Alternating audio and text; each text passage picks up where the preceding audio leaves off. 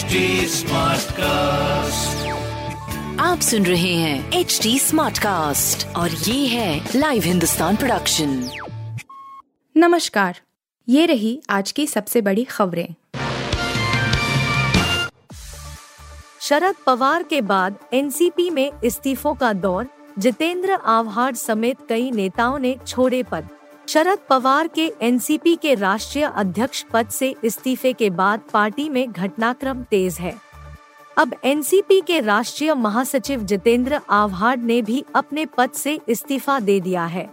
जितेंद्र आव्हाड ने शरद पवार के इस्तीफा वापस न लेने पर अपना पद छोड़ा है। जितेंद्र आव्हाड का कहना है कि वह शरद पवार के बिना पद पर नहीं रहेंगे।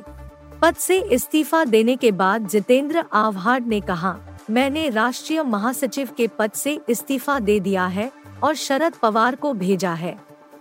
ठाणे एनसीपी के सभी पदाधिकारियों ने भी अपने पद छोड़ दिए हैं। शरद पवार के फैसले के बाद लोग इस्तीफे दे रहे हैं। जितेंद्र आव्हाड को शरद पवार के बेहद करीबी और भरोसेमंद नेताओं में गिना जाता है। आ सुप्रिया सुले से भी अच्छे संबंध रखते हैं। माना जा रहा है कि अजित पवार खेमे पर दबाव बनाने के लिए शरद पवार के बाद दूसरे नेताओं के भी इस्तीफों का दाव चला जा रहा है जंतर मंतर पर धरने पर बैठी पहलवानों से मिलने पहुँची पीटी उषा, पीछे हटने को तैयार नहीं खिलाड़ी भारतीय ओलंपिक संघ, आईओए, की अध्यक्ष पीटी उषा बुधवार को जंतर मंतर पर ब्रिजभूषण शरण सिंह के खिलाफ धरना दे रही पहलवानों से मिलने जंतर मंतर पहुँची। बताया जा रहा है कि वह खिलाड़ियों से बात करके धरना खत्म करवाना चाहती थी, हालाँकि पहलवानों ने उनकी बात नहीं मानी। बता दें कि पीटी उषा ने पहले यह भी कहा था कि इस तरह से प्रदर्शन करके खिलाड़ी देश की छवि धूमिल कर रहे हैं। उनके इस बयान के बाद प्रदर्शन कर रहे पहलवान उनसे नाराज़ दिखे थे। पीटी उषा ने पहलवानों के प्रदर्शन को अनुशासनहीनता बताया था।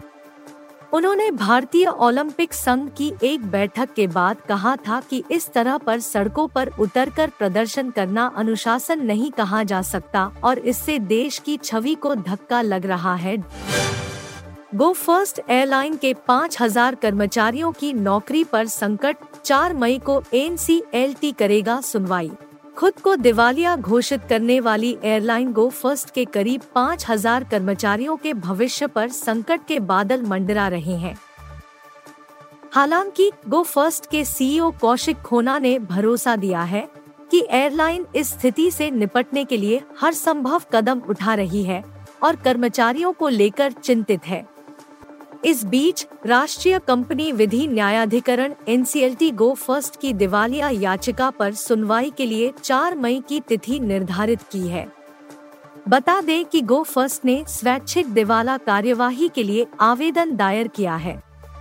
इसके साथ ही एयरलाइन ने 3 से 5 मई तक के लिए अपनी उड़ानें निलंबित कर दी है।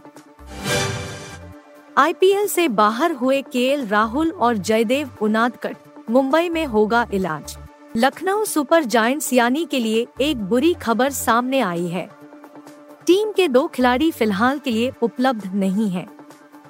यहाँ तक कि कप्तान के राहुल को टूर्नामेंट से ही बाहर होना पड़ सकता है, जबकि तेज गेंदबाज जयदेव उनादकट का भी इंजरी अपडेट सामने आ गया है। वह भी इस समय मैदान पर उतरने के लिए तैयार नहीं है। राहुल को दाहिनी जांग में यह चोट मार्कस टोइनिस की गेंद पर फाफ डुप्लेसिस के कवर ड्राइव को बाउंड्री के पास रोकने की कोशिश के दौरान लगी थी। बजरंग दल को बैन करने से पीछे नहीं हट रही कांग्रेस दूसरे राज्यों में भी करेगी ऐसा ही वादा। कर्नाटक विधानसभा चुनाव में बजरंग दल बड़ा मुद्दा बन गया है। कांग्रेस ने अपने घोषणा पत्र में सत्ता मिलने के बाद बजरंग दल पर बैन लगाने का वादा किया है तो वहीं भाजपा ने इस मुद्दे को लपक लिया है। खुद पीएम नरेंद्र मोदी ने इस मसले पर कांग्रेस को घेरते हुए बजरंगबली को ताले में बंद करने का आरोप लगा दिया। उन्होंने कहा कि इस कांग्रेस ने भगवान श्री राम को ताले में बंद रखा और अब जय बजरंग बली बोलने वालों को भी बंद करना चाहती है। हालाँकि कांग्रेस इस मसले पर पीछे हटती नहीं दिख रही है।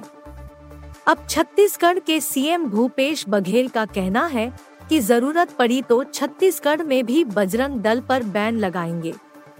बघेल ने कहा कि हमारी सरकार ने इन पर शिकंजा कसा है और ज़रूरत पड़ी तो बैन भी लगाएँगे। आप सुन रहे थे हिंदुस्तान का डेली न्यूज़ रैप। जो एच टी स्मार्टकास्ट की एक बीटा संस्करण का हिस्सा है।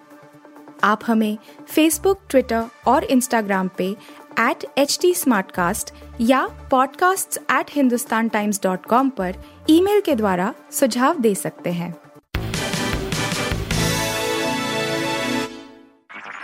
आप सुन रहे हैं एच टी स्मार्ट कास्ट और ये था live Hindustan production HD Smartcast.